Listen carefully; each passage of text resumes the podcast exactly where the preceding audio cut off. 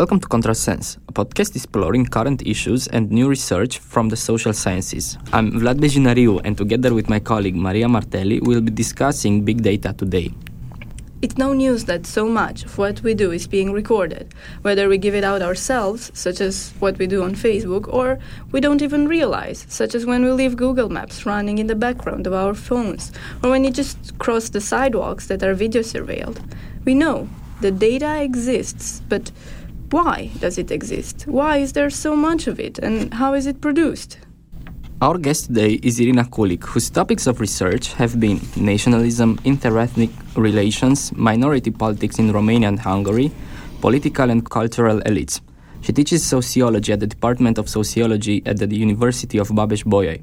Her present work in Romania, migration to Can- Canada, and the US is a strategic research site for understanding the functioning of states through migration policies as she will be teaching a course in the political economy of big data next year, and since we're quite interested in that, we figured it would be a good idea to grasp how we can think through this topic. So we're uh, very glad to have you with us today, Irina. Thank you for having me. I'm very glad to be here. I've been following the podcast that you've done, and I'm really excited to be your guest today. So, Irina, if you can tell us what is what means big data and uh, how did it all start? Okay, so there's a very simple, straightforward definition that some people in the computer science and business define as big data, and this is everything that is bigger enough not to fit in a spreadsheet. But of course, this uh, kind of definition does not really have uh, any specifics. So, a more analytic definition, which has been accepted in studies that have to do with big data relates to a number of characteristics of it. First of all, that is huge in volume. So the volume, that means that what we call big data is usually a kind of data that consists of terabytes or petabytes of data, something that would mean, for example, I don't know, 3 million pages of someone's activity on Google this constitutes big data. Then it's high in velocity, it's very diverse in variety, it's also structured and unstructured, it's almost everything that you can capture and get and uh, also produce, and it's considered to be exhaustive in scope, that is, striving to capture entire population or system where you, the N of the population is all, everything. So basically, everything that exists, but also very fine grained. So the granularity of big data is much, uh, much, much improved than the kind of data that we were used to, like census data or survey data. And it's also uniquely indexical in identification. It's also relational in nature. That is, it contains common fields that enable the conjoining of different data sets, um, which is all, uh, something extraordinary, and also is very flexible. That means that it can be extended, you can add new fields, new data very easily, and it's scalable. That means that it can expand in size rapidly, and it actually it's continuously expanding. It's like, as I said, intermittent, incontinent production of, of data. There are uh, other ways that we can imagine the data, and I have to say that my own understanding and the kind of definition that I use for big data is related to what we call the Internet of Things. And to me, big data is the totality of traces that people or somebody that acts or has the property of an actor, like an organization. So the traces that these people leave during the everyday going on their lives. So both of them are fundamental. First of all, the Internet of Things as a conversational space where a multitude of objects are interconnected and we use these objects all the time and uh, they also determine us to act, but for which we seem to be almost like appendices, or there's this metaphor of humans as sensors for apparatus. And by Internet of Things, we understand the whole network of physical objects that are interconnected. For example, smart devices like smartphones, Fitbits, chip cards that we use in uh, bank technology, smartwatches, but also smart cars smart buildings, the apparatus that we use in our kitchens, uh, all those domestic systems of surveillance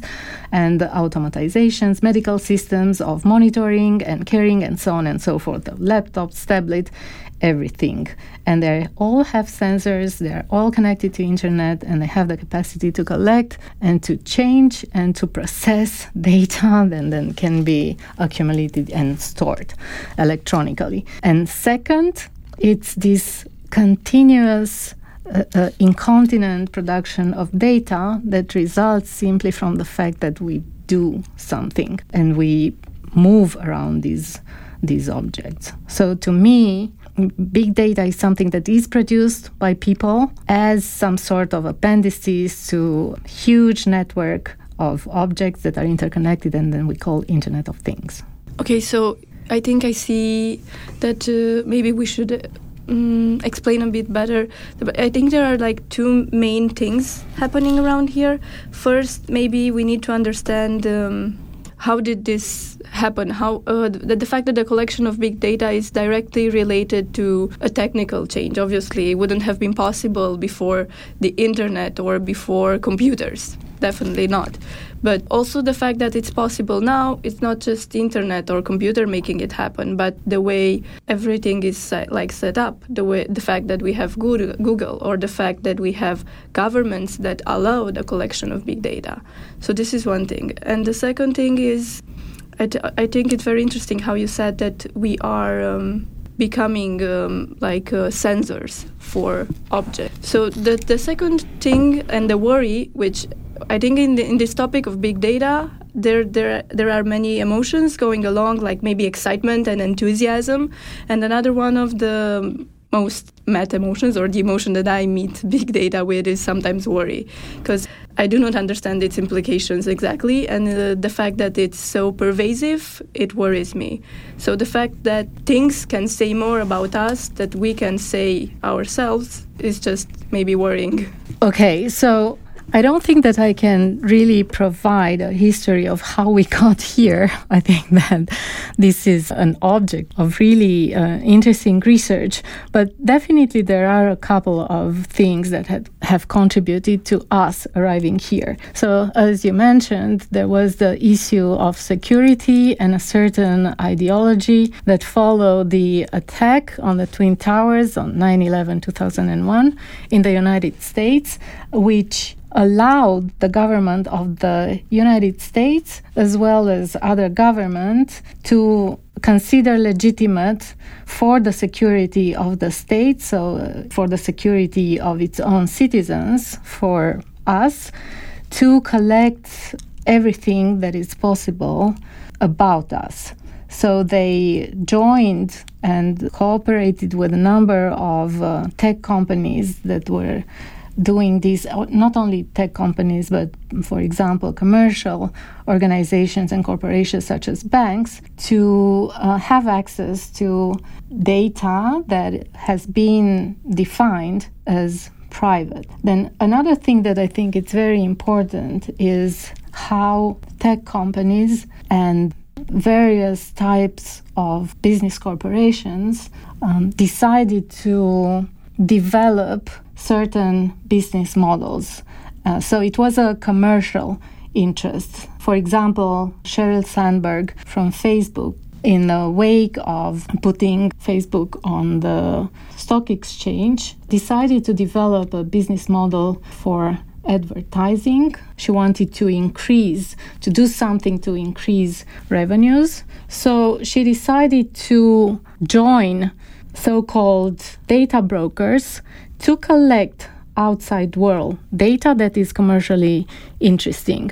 So on top of the private data and all sorts of data that Facebook users were allowing the company to hold, they also linked this data with the data collected by other corporations from the outside world data on their consumption behavior and of all sorts of other aspects of their life. So this allowed them to link these uh, various types of data and to micro target for advertising um, individuals and specific segments of of the market. Okay, so I think this part here is uh, like it's the part where people could say, well, maybe I like to get better ads, so it's not a problem.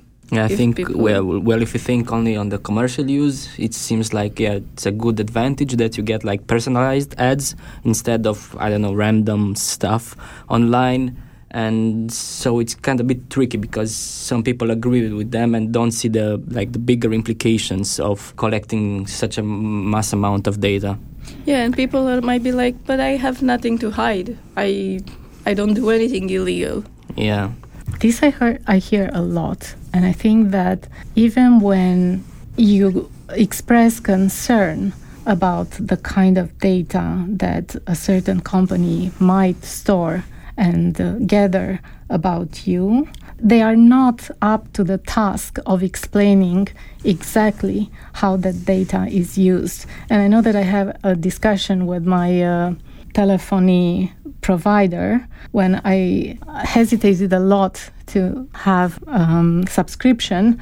I just wanted to use a phone number that wouldn't track me. And he said, Look, but nobody is interested in this kind of data and nobody is so important so that their data matter in any way. And I think that, yes, that can be an answer, but if you think to the totality of data, how this data can be indexed, how it can be related to other type of data, the kind of access that you have to where this data goes, how it is used, and um, at what point you may become an object of surveillance exactly because this data is accessible is something that it's not immediate and it's hard to understand. I think that people simply do not realize how um, much amount of data they are issuing, they, they are producing, and how much of data is stored about them and how exactly it is used.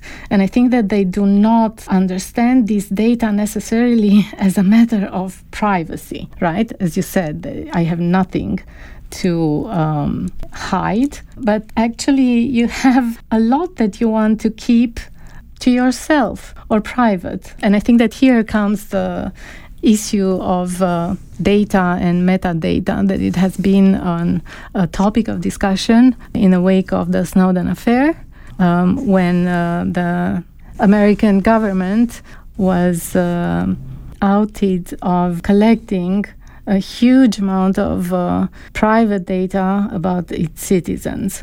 And um, there was an intervention of President Obama who said that it's not content that we access is what they called metadata. It's not the actual conversation that you had on the phone, It's but like- it's the length of, of the conversation. And who you had it with. Yeah, Yeah, who you- space and uh, space and time. Yes, where you were Yeah. when It it was supposed to be started, suiting, I how guess. often- yes. So, so here started a long discussion of exactly w- what is the meaning of this metadata, and if you accumulate a huge amount of this data, actually a lot is told about you, right? If Yeah, you call uh, every day, I don't know, to a certain Yeah. number, and that number belongs to a company that can be easily identified, and I don't know. Yeah, but it's it's so clear that uh, if you look at metadata, that, you don't need content because metadata already has so much content. Like if if somebody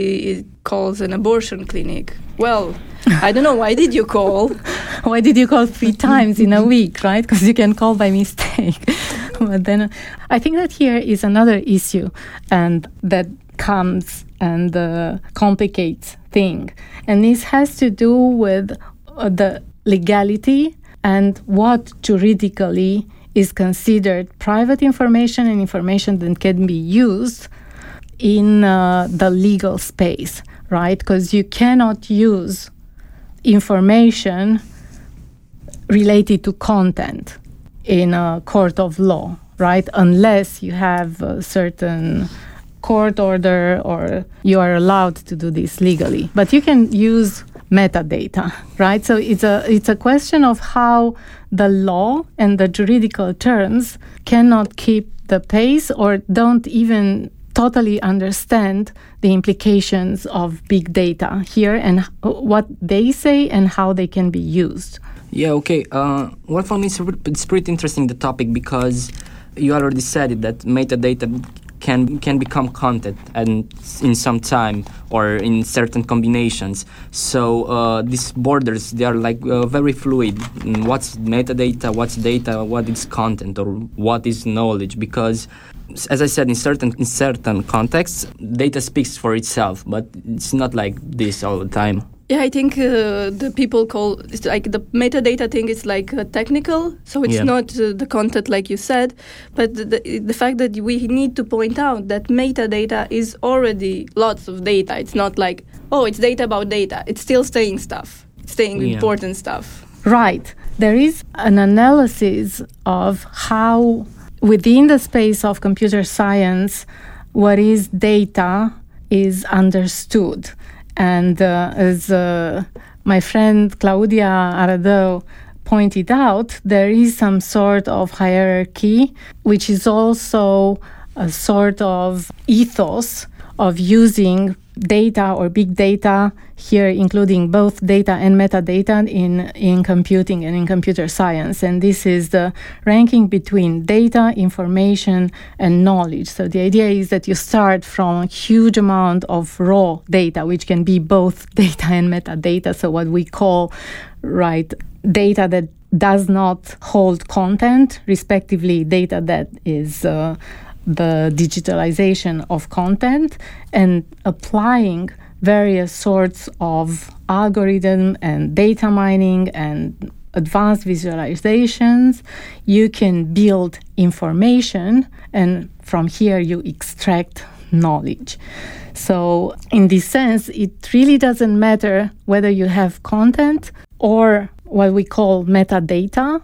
Everything is digitalized into something that can be measured and can be processed using complex algorithms. And from here, you obtain some sort of structures that are spoken by the data. So, data speaks for itself, data produces truth, and this is what they call knowledge.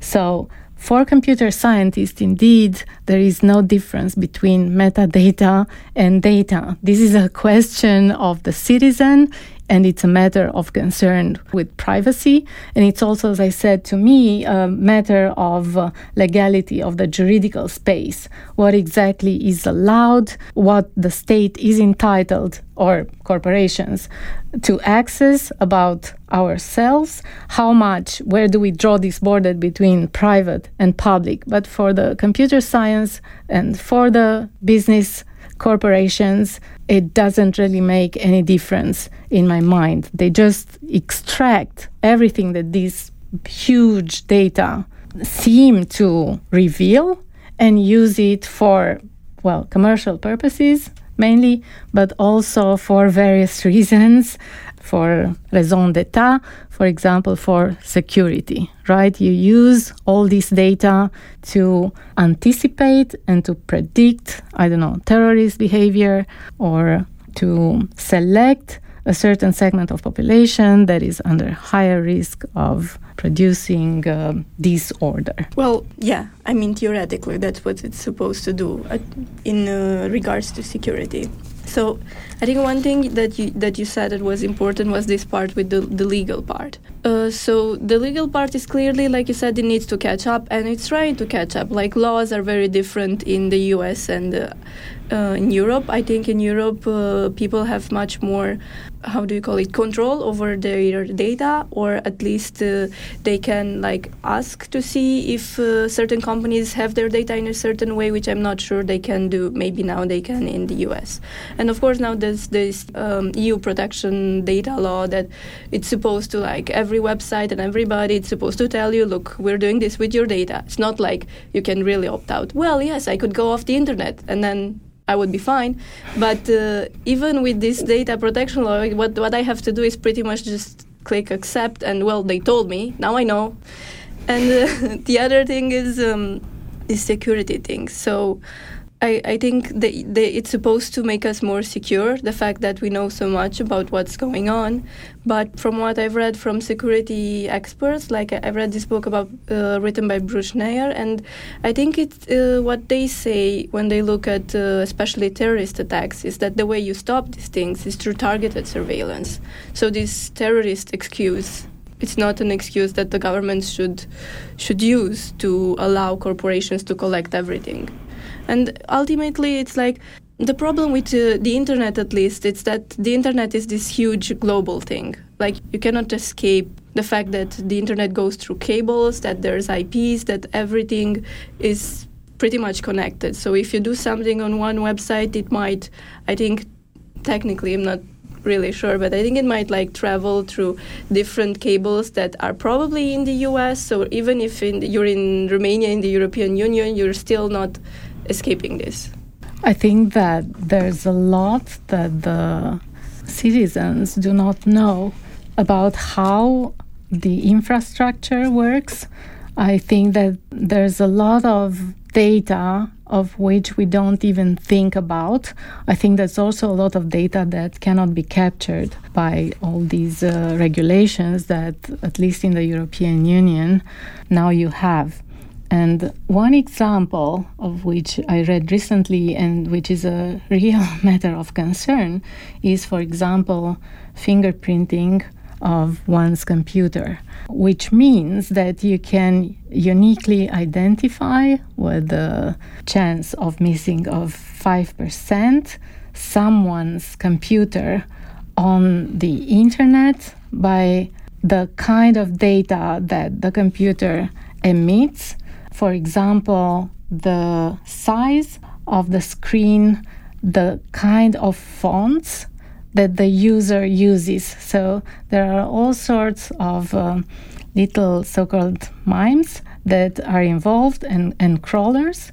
And it has been um, revealed that there are quite a few corporations that collect this kind of data.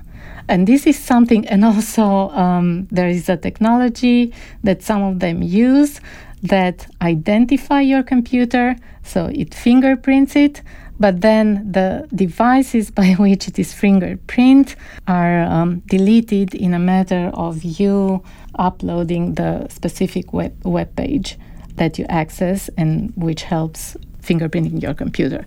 So this is a kind of uh, metadata that I think that uh, goes beyond the kind of big data that we are talking when we talk about social networks and the kind of uh, data bro- collected by data brokers with, with which they associate and which also is extremely powerful.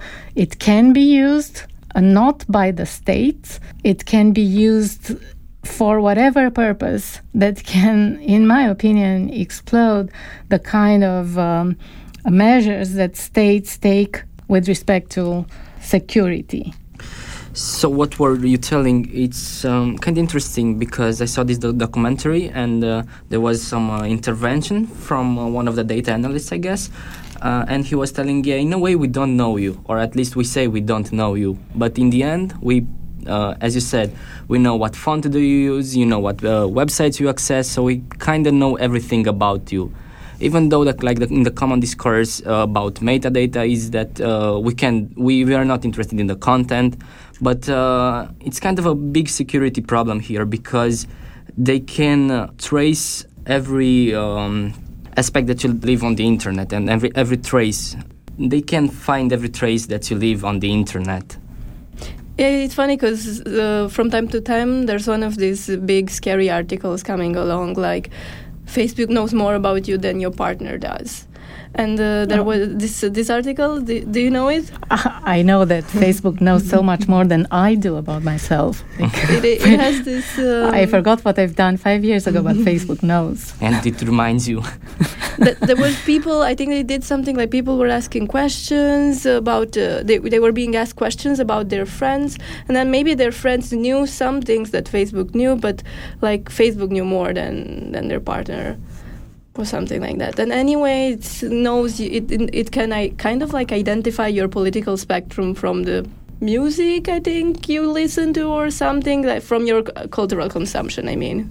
I found that uh, it kind of make uh, some sort of a portrait about you by your tastes, in which they try to like analyze in what age do are you, uh, what are your tastes, um, how maybe you do act, how do you act in the world, and uh, it's kind of scary that they can like do so many things just by looking at the uh, at what will, are you listening or that what do you search or what do you play online yeah, yeah. I think this is like where sociology should come in because this is like um, Pierre Bourdieu, and he would be here. He would be he would be like, "Wow, we have so much data on so many uh, everybody's cultural taste. We can tell so much about their cultural capital." Because uh, he he when I when I say his name, I always see this uh, graphic with cultural yeah. capital and economic capital, and how he wrote about the French uh, society and how he placed people, how he saw that people in cer- that had a certain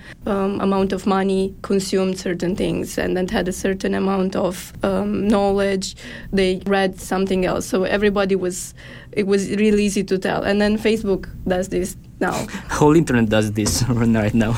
So indeed, um, the people associated with Cambridge Analytica had a, a number of researchers, and for example, in uh, 2012, Kosinski showed that based on 68 likes on Facebook, of a user, you can predict the color of the skin with an accuracy of 90%.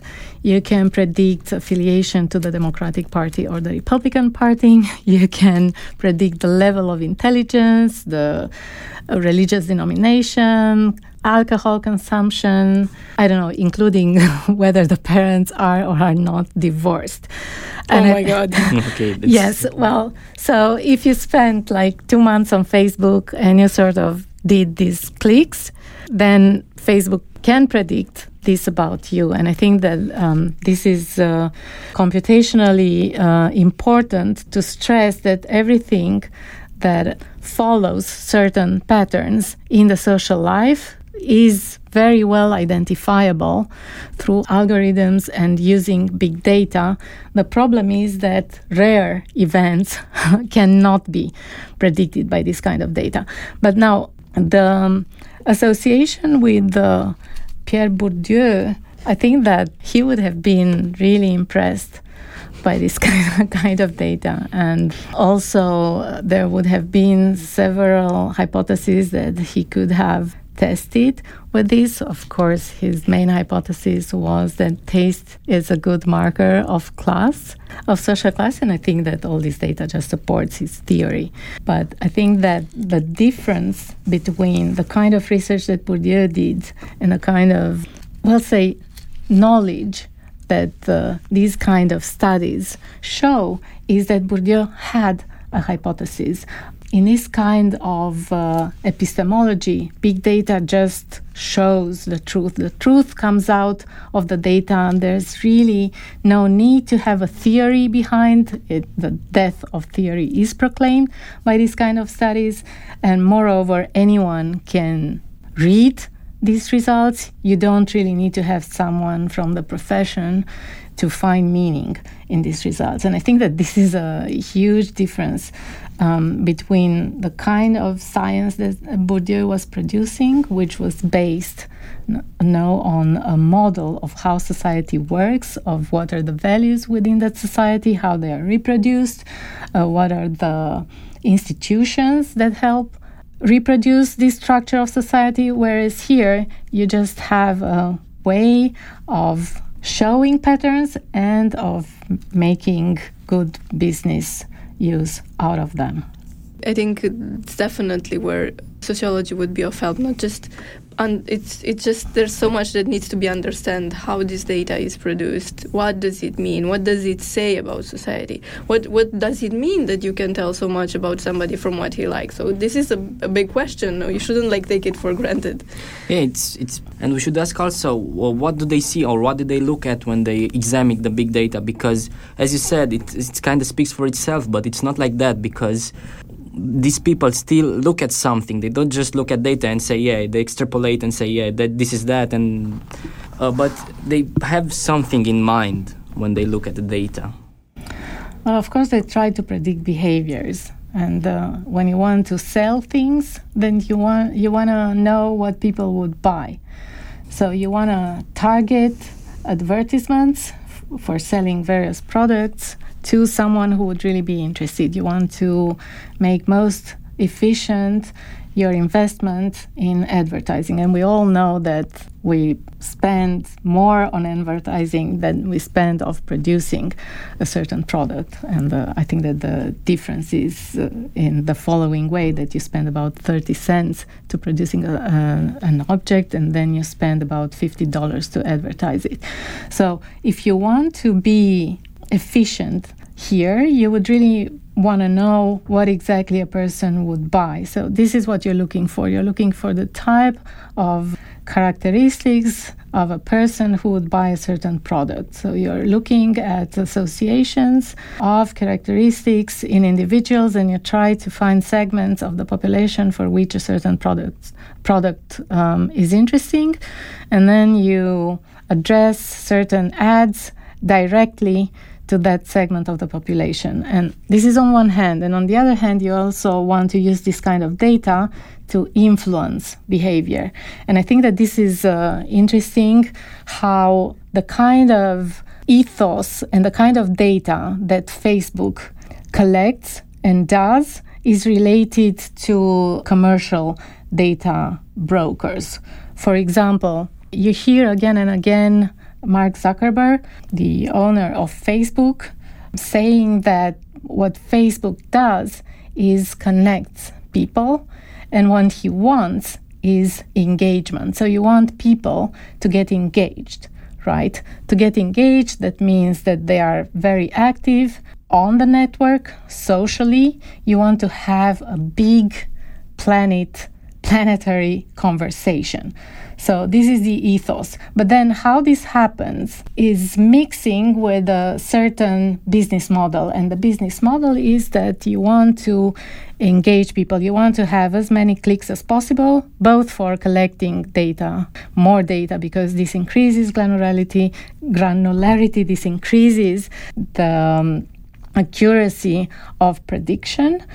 But also you want people to engage because you want to be paid more for advertisement on certain segments of the users of Facebook. And the business model here is mixed with the theories that come from social psychology, which show that most engagement comes from contradictory issues, from charged issues, from tribalism.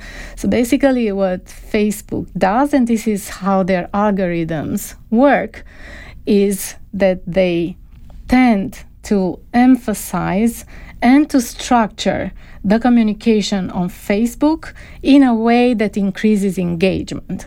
And because this engagement happens around controversial issues, on tensions, and on, uh, as I said, tribal issues, that means that there's a tendency not to have uh, the rational discussion that you have in the ideal type of public sphere that Jürgen Habermas, for example, was theorizing. What you have are certain groups, certain chambers where people really cut at each other's throat because this brings engagement, this brings advertising and this brings money. So it's a mixture that I think that Facebook people do not really seem to be able to disentangle where the business model is a mix or is um, phrased in terms of um, social representation of what it intends to do and on how they seem to reimagine society within the boundaries of Facebook. And as they do not seem to distinguish between these two, they do not seem to understand the consequences of such a business slash social model.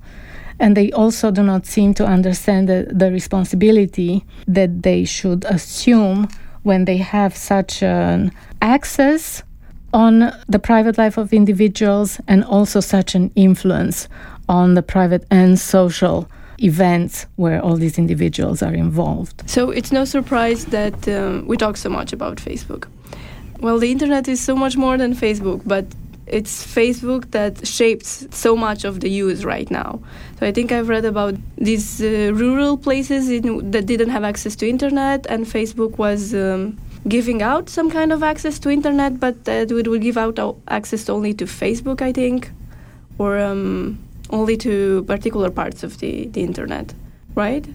Um, it was a business solution that uh, Facebook was offering in a number of countries in Africa.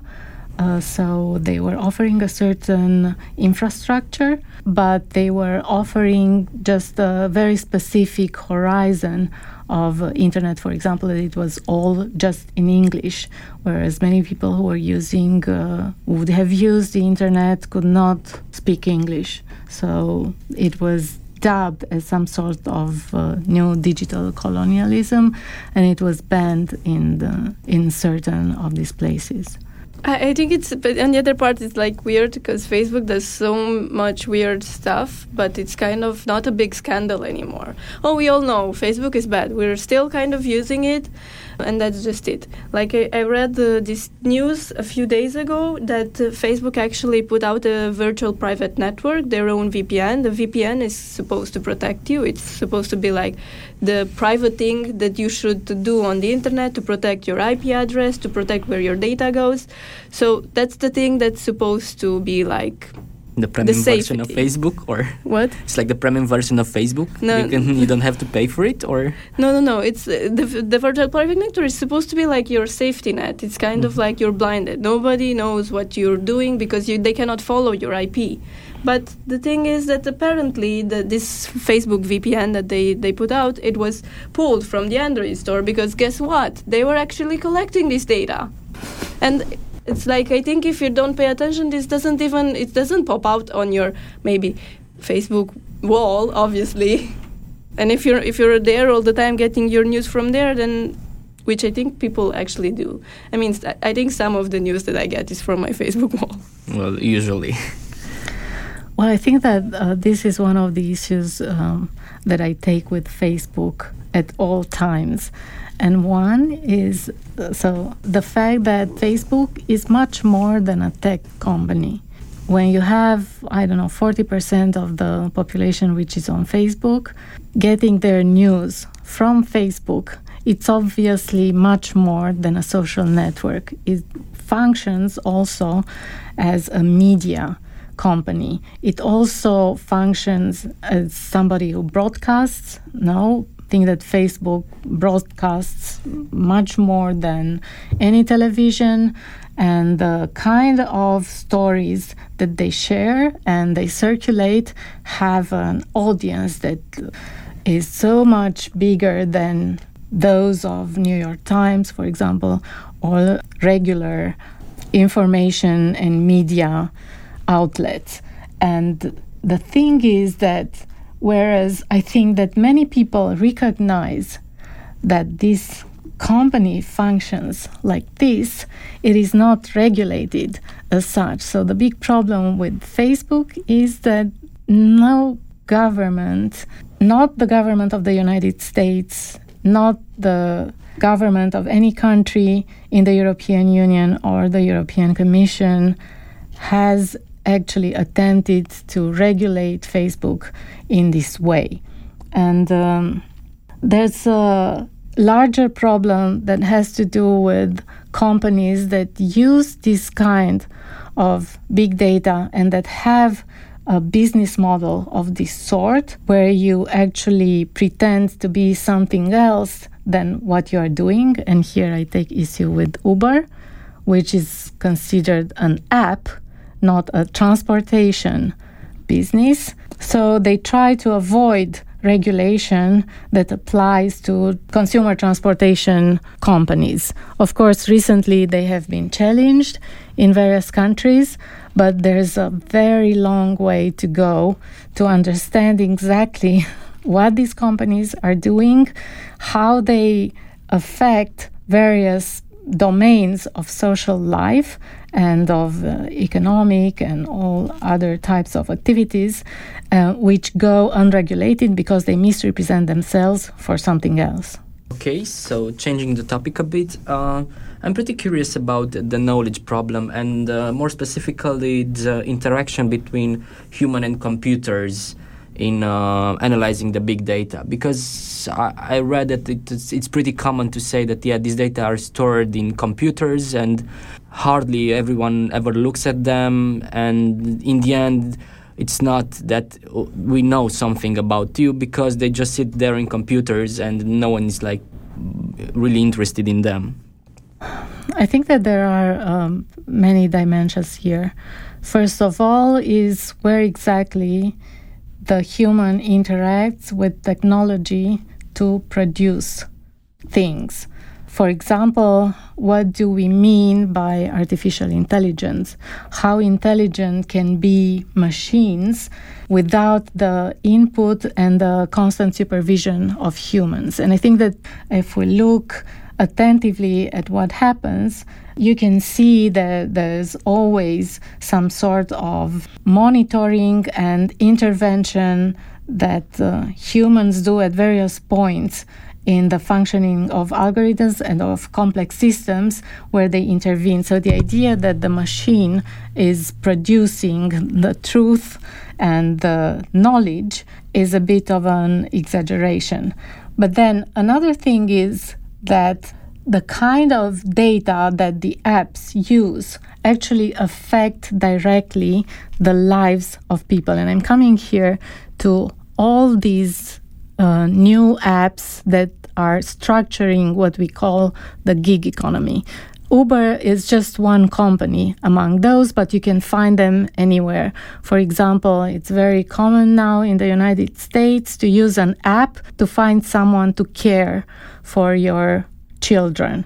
And it functions according to the app based on a system of measurement where each individual is uh, scored by various uh, users, so by employers who have used their services, and then you mix all sorts of scoring systems with criteria that the employer want to select a person. So, in the end, the person who offers these services is at the end, as I said at the beginning, an appendix at this huge app that works according to algorithms based on metrics and measurement, where they are ranked and they are penalized. There's a system of re- rewards that is um, ingrained within the system. And I think that here is also important to see how these apps produce and magnify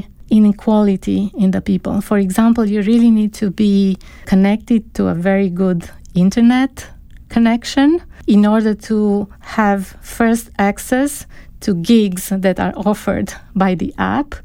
Otherwise, you never get to get in time to express your interest for a certain job if you don't have a, a good connection or even worse if you do not have very good skills using these digital devices.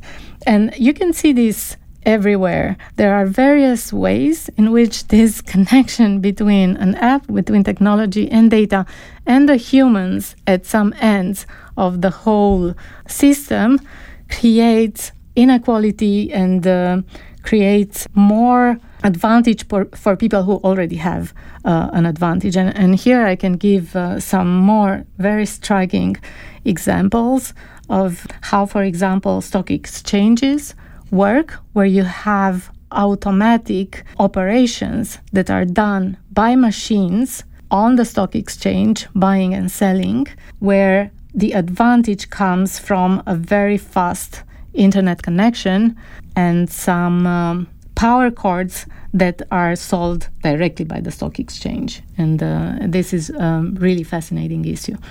So I've been researching this topic of big data before. I, w- I researched it for another project I work on, on which we make animated videos. Just wondering, and uh, we have this video upcoming uh, about cyber surveillance. And the way we looked at the way I, I kind of chose to or saw big data back then, it was this huge technological thing that maybe we could wield to do good things with it, like science research, or sometimes bad things with it, like normalize how the population should look or how people should do. But now I, am more I'm more interested in what does it mean just the fact that this data exists, how it's produced, the knowledge side of it. To me, it's obvious that this amount of data for certain positivist models works very well. And indeed, in hard sciences, they can show you a lot of patterns, a lot of connections that previously you could you were not able to see. And I think that the metaphor of the microscope that is used it is used in relation to big data is a very good one to express how much more detail, how many more connections you are now able to master that you weren't before. And it's usually the comparison with the telescope, which allowed better observation, astronomical observation, which changed the way that we understood the whole universe. So the telescope gathered that kind of information and enlarged our horizon of data which change the knowledge that we have. And it's the same with the microscope right? We had the microscope and then we could see things that we couldn't see before.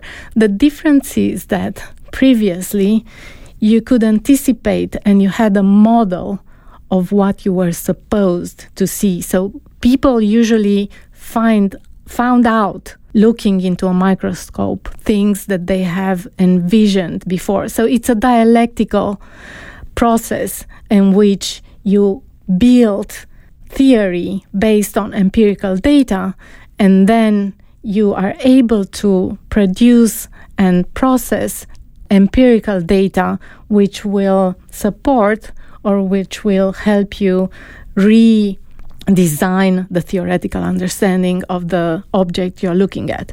What big data does, indeed, is that functions as a, an enormous microscope. It gives you such a huge, such a detailed, such a large amount of detail. The problem is that if you do not have also a theoretical model behind it, you do not understand the meaning of the things that this microscope shows you.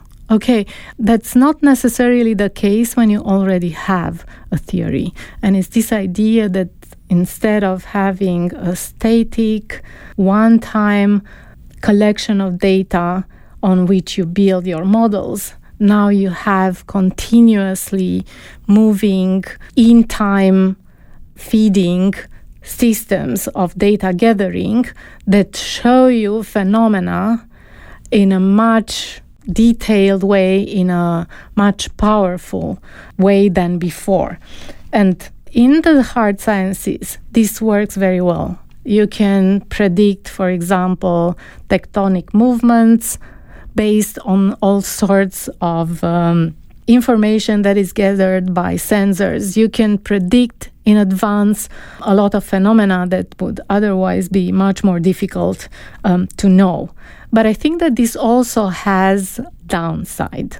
And uh, there is this very well known example of how, by linking a newborn baby to a lot of instruments that continuously collect data on how their organs work and what the vital signs are, you can predict in advance when the child gets an infection. And uh, this is a very powerful way to prevent unnecessary disease in a child. But the fact is that it was shown that the kind of infection that these kind of data have been able to predict was infections that were due to the presence of the instruments gathering the information themselves. Okay. So really? this is yes. So this is really funny in a way because exactly the presence increase the presence of these foreign bodies yeah. in the space of a newborn child that is premature and is under higher risk of infection. So the kind of bacteria that they found um, was associated with the presence of the instruments. And if you take, I don't know, a nurse who has been working for 30 years with newborns, she would be able almost with, with the same accuracy to discover the same. A, yes, to see this is incredibly to ironic. see the signs in a, yes, and also they would say something like washing your hands very well is a very good thing in a neonatal ward right? Yeah. This is so, says so much about uh, it's like so much about science and how science works. And I'm i was just thinking while we were talking i'm amazed i never thought about this. What would bruno latour said says say if he said anything about big data? Like how would how would he look at it? I don't know if he did. Because if this big data is like a science and it is produced then we can maybe look at how this happens I'm not sure if uh, Bruno Latour said something about it, but he might have. But of course, that he was preaching this um, view on uh, social reality, which takes object or inanimate things on an ontological position similar to humans. So we have to, it was one step into post humanist theories that try to integrate non humans into our understanding of what's going on in social life and the way that we react. And here it's not only objects like the Internet of Things, but it's also animals or any other kind of uh, feeling bodies and objects there that are around us. And um, to me, what is important here is how we view these things. Another person who was theorizing about integrating technology into the space of uh, human life was Donna Haraway. And, but the kind of metaphors that various social scientists use was very different and that means that they were giving different understandings to the relationship with these objects, to their impact, to the behaviors and the meanings that we give to behaviors, and so on and so forth. And coming back to big data, what is striking here is this metaphor of a planetary brain that is wired by all the inputs that we do all the time. It's like the electric inputs in a brain are all these traces that we leave continuously in the way that we engage and interact with the objects. So the metaphor transmits the idea that we are no longer autonomous individuals who have clear boundaries, but we are some I don't know, little cells or, you know, click emitters or uh, emitters of some sort of signals that are then wired by this huge network to contribute to a human brain, which is, I don't know, the internet. And this is the one who thinks us. We do not think it, it thinks us. And I think that this is a vision that uh, you can find very often in the field of computer science, in the field of uh, various um, professions that help develop the technology. And it's associated with a kind of optimism that loses sight of what human beings actually are. The fact that they have sentiments, the fact that they might choose not rationally who their friends are, the fact that they might learn something from a failure and so on and so forth. So I think it's a very um, it's a metaphor that we should think about in terms of uh, the consequences that it generates and the way that it structures the whole approach to science, the approach of human behavior, of the way the societies are uh, regulated, and in- including the way that the advances of technology are presented to us. And there was this, this other example that I found very striking, and I didn't really know what to do with which it said, and it has to do with this new tendency of self surveillance, of self tracking. People are now wired uh, to all sorts of devices which tracks everything that from, they do right? Yes. Yeah, the, the, the fitbits the yeah, you know the heart rate the level of sugar in the blood the I don't know, moment of the month in the ovulation of women, all these sorts of things. Uh, how many, I don't know, steps you've done, how many calories you used. It's a lot of information that aggregated gives score for yeah. your physical state. But it's not just this, it can be anything. Your, your dreams, apps for anything that you do, what you eat. Yeah, I think it's pretty good to analyze this situation and see the both implications because when we look, I don't know, on the internet, it's just this technical part that yeah, it improves our lives, our the quality of our lives, and the length of our lives, and uh, we should use them because they are something good. But uh, we don't like analyze in uh, on the long term the implication of these new methods. I don't know. We can say that it's some sort of extension of the self because yeah. even just what it says about ourselves. I mean, I don't know if you people use tracking apps. I use I use I I am a bit of a like I track myself myself sometimes. Uh, I have this app that's uh, that tracks everything I do on the computer, and then at the end of the week, it tells me how much time I spend playing games or doing research.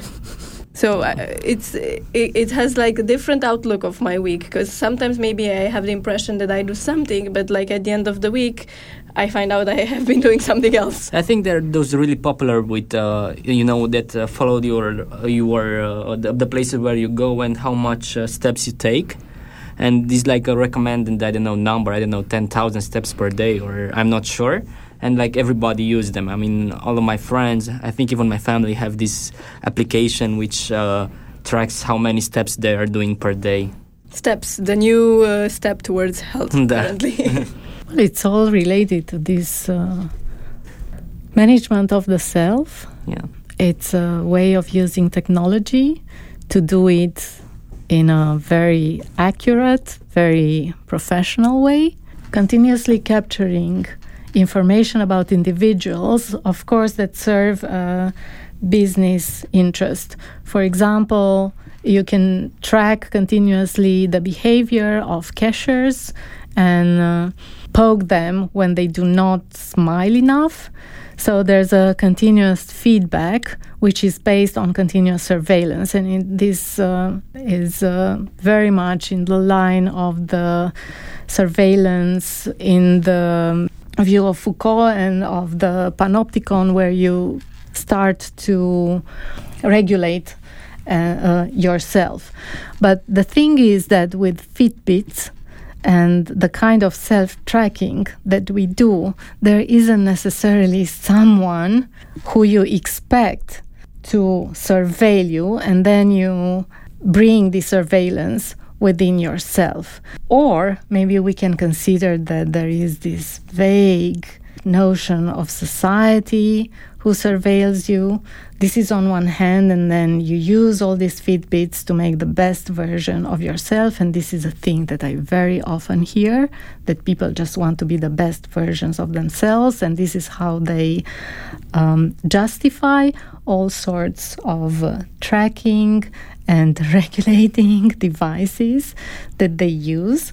But on the other hand, I think that there's another thing on which this technology of collating data is based and of um, prompting certain kind of behaviors that serve the uh, commercial business model and this is the addictive features of some of the technologies. I think that it is addictive to check your signs, your activity every day or every moment or at the end of the week. It's a sort of fascination with yourself that you get that feeds into this kind of behavior. And of course, you do not think that this data is collected about you by someone else who then you know feeds it into uh, technology and to a whole system that, that makes you do it more and more and more. Is the way that algorithms on youtube works. For example to make you see more and more and more videos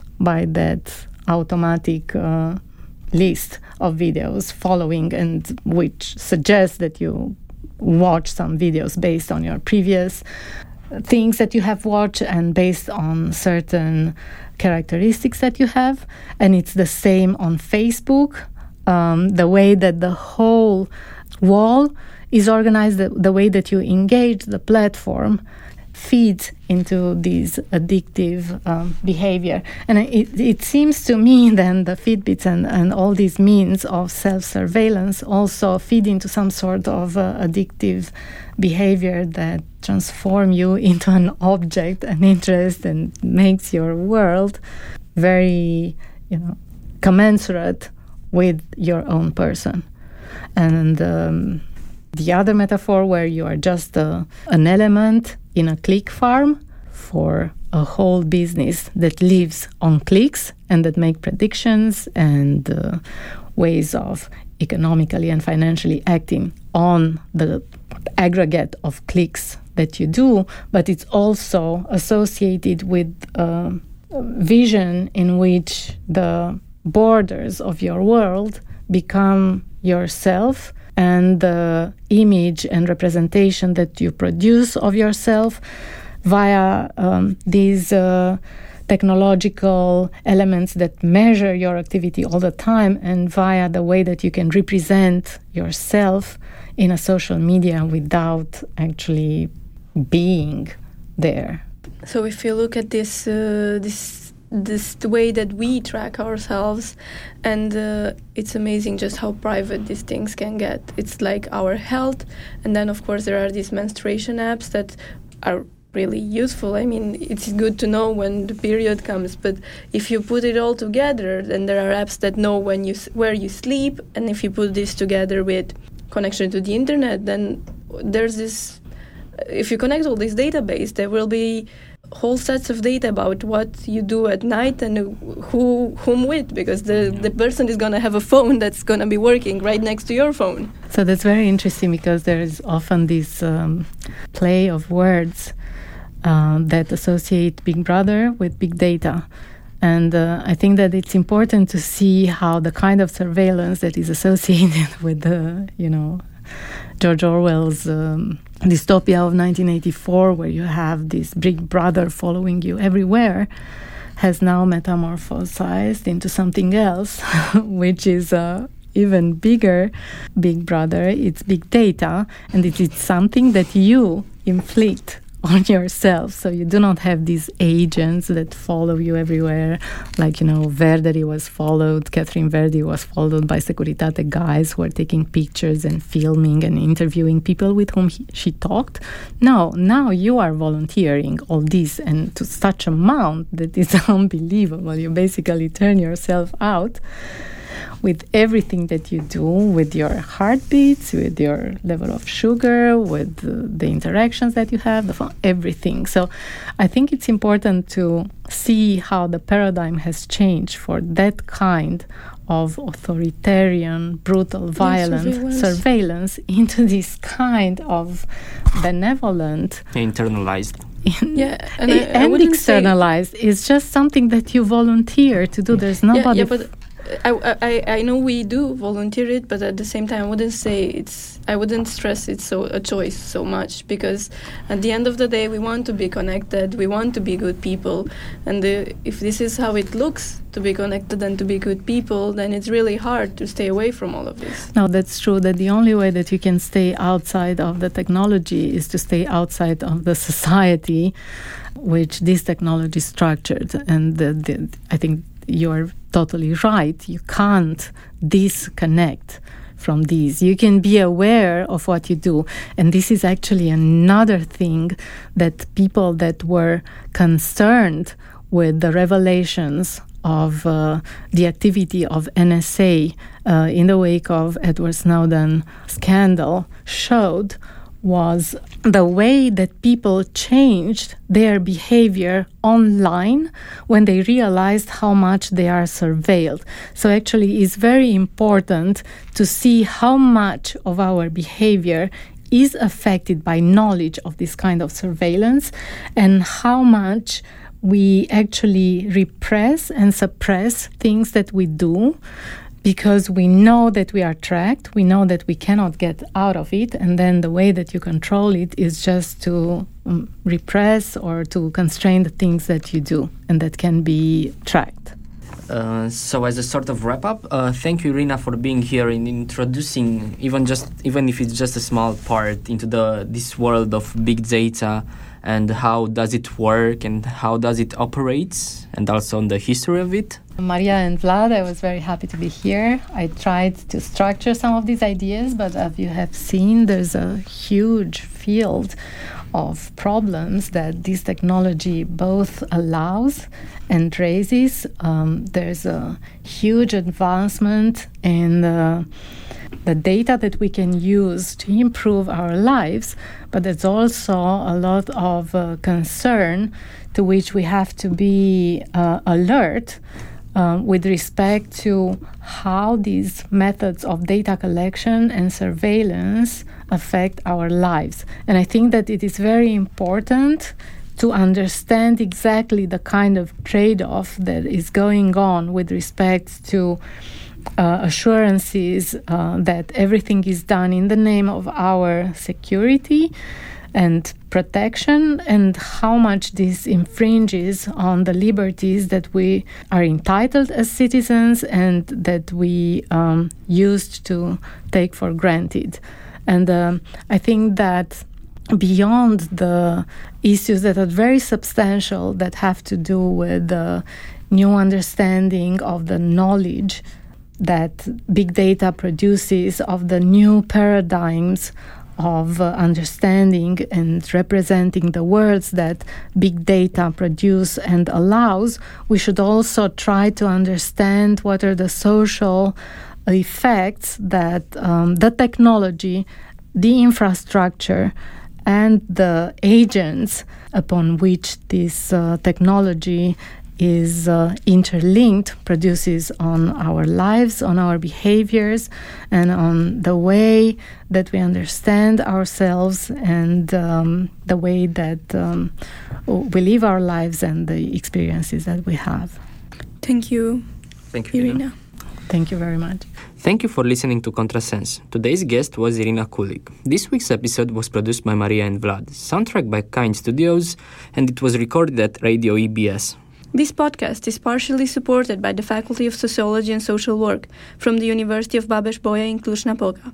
If you like the episode, you can support us by donating to our Patreon. You'll find the link below. More about us on our Facebook page, haha, and you can listen to us on SoundCloud, YouTube, iTunes, and Spotify. We're looking forward to your feedback and questions at contrasense at protonmail.com.